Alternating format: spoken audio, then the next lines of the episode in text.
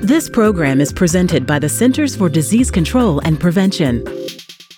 This podcast is a product of CDC's Workplace Health Resource Center. Hello, my name is Caitlin Graff, and I'm a fellow with CDC's Division for Heart Disease and Stroke Prevention.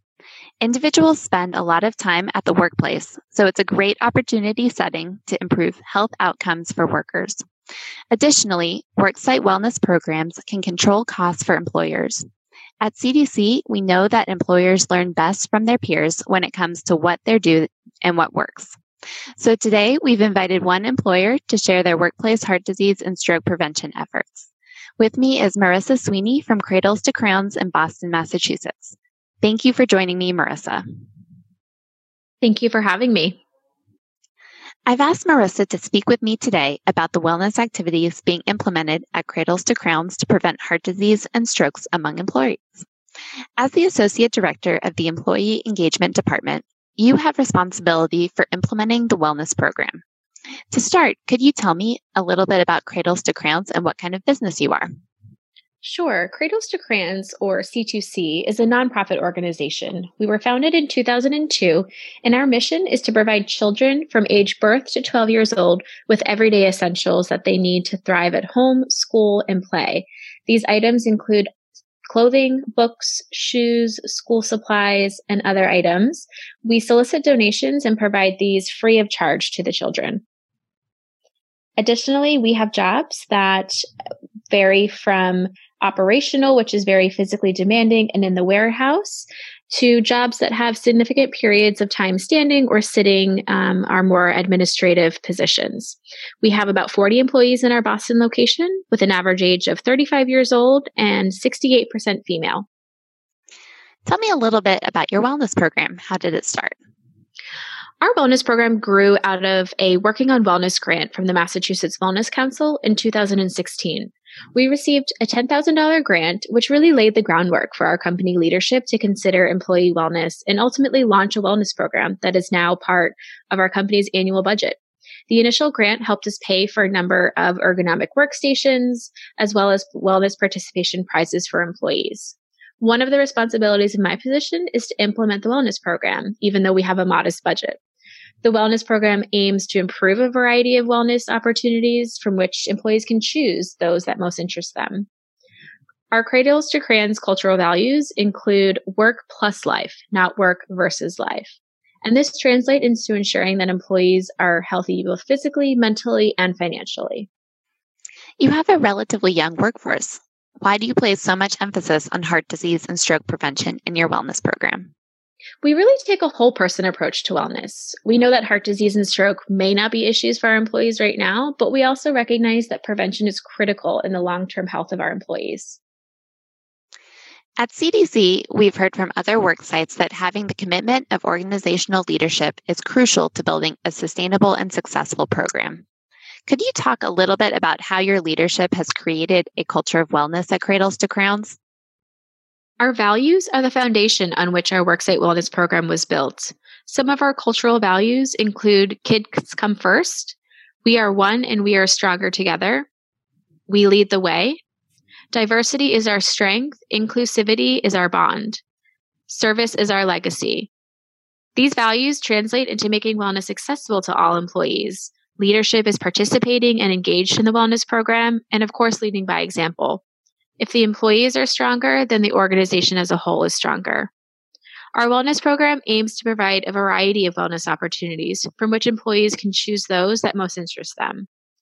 Organizational leadership strives to make the workplace a healthy and productive place where employees are also happy. Cradles to Crayons provides a comprehensive benefits package. Would you tell us a little bit about how that works? Benefits are very important to us at Cradles to Crayons. So we offer a comprehensive package, which includes perks such as 100% coverage of an individual's employee monthly premium. We also contribute annually to a health reimbursement account for our employees. And our insurance program offers a reimbursement for up to three months of gym or fitness membership fees or a qualified weight loss program. Additionally, we have a program called Healthy Actions through our insurance provider where employees can visit their primary care provider or PCP annually. And if the employee is deemed to be in good health, the PCP will sign off on a form and the employee will receive a $300 gift card. If the PCP suggests something such as losing weight or lowering blood pressure, then the employee will receive a partial gift card and then receive the remaining balance of that $300 upon completion of the goal. 45% of our Boston employees participated last year in 2017. Of those that participated, 66% of the employees were fully awarded their gift cards, which means that they reached their health goal determined in conjunction with their PCP.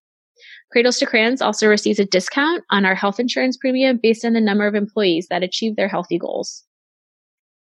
Tell me a little bit about what you're doing on site to support employees as they seek to make these health improvements through the Healthy Actions program. You have some great wellness programming. Please tell us a little bit about that. It starts with our 15 minutes of wellness. We have a policy that allows 15 minutes of paid wellness time every day. Employees can use that time to stretch, meditate, whatever fits their wellness needs. Each Wednesday, we have a group walk where employees can join for their wellness break if they choose. We try to go outside, but if weather is bad, we actually walk around our warehouse so we don't miss the walk. Every month, Cradles to Crayons has at least one scheduled wellness event. For example, a nutrition or cooking class, a yoga class, meditation class, or even session on financial wellness. They're scheduled at the end of the day so that most employees are able to participate. Each month, a raffle is held for our wellness program participants, and the winner receives a $100 gift card. So the more classes you attend, the more raffle entries you have for that drawing. At the end of the second quarter in 2018, our employee participation rate was 72%, which is great. We've also hosted a step challenge, hydration challenge. We offer a monthly wellness newsletter, and we try to make healthy foods available at meetings and trainings. Who provides the education for your sessions, and how do you work within a small budget? We always use professional or certified instructors to provide our monthly educational sessions. Since we are a small business with under 50 employees, we also have a small budget, so we ask instructors to donate their time or provide a reduced rate for their services. I also find a lot of ideas online for free that share those with our employees. We sometimes get local experts from health agencies, but you'll find that most speakers from local organizations will provide their time for free. It can be a real challenge for employers to keep employees engaged. How do you man- manage your program for optimal employee participation? We have a younger workforce, and when young adults come out of college, they're used to having clubs or programs, and our Cradles to Crayons Wellness program builds on that mindset. We don't just come to work and go home. They get more out of their day, and it builds community engagement, which makes wellness more appealing. We have prizes and incentives for, for participation, which motivates our employees to participate. We are also always trying new things to keep wellness interesting and keep employees engaged. What kind of success have you seen with your wellness program? The 15 minutes for wellness policy, all employees have the opportunity to integrate wellness into their workday every day. As a complement to the wellness policy, organized walks each Wednesday provide social support for physical activity. Approximately 40% of employees participate on the walk on Wednesdays, and 50% of the employees participate in the 15 minutes for wellness activity overall. Both of these programs are accessible to everyone, and participation rates are very high. General awareness has been the biggest success of our program.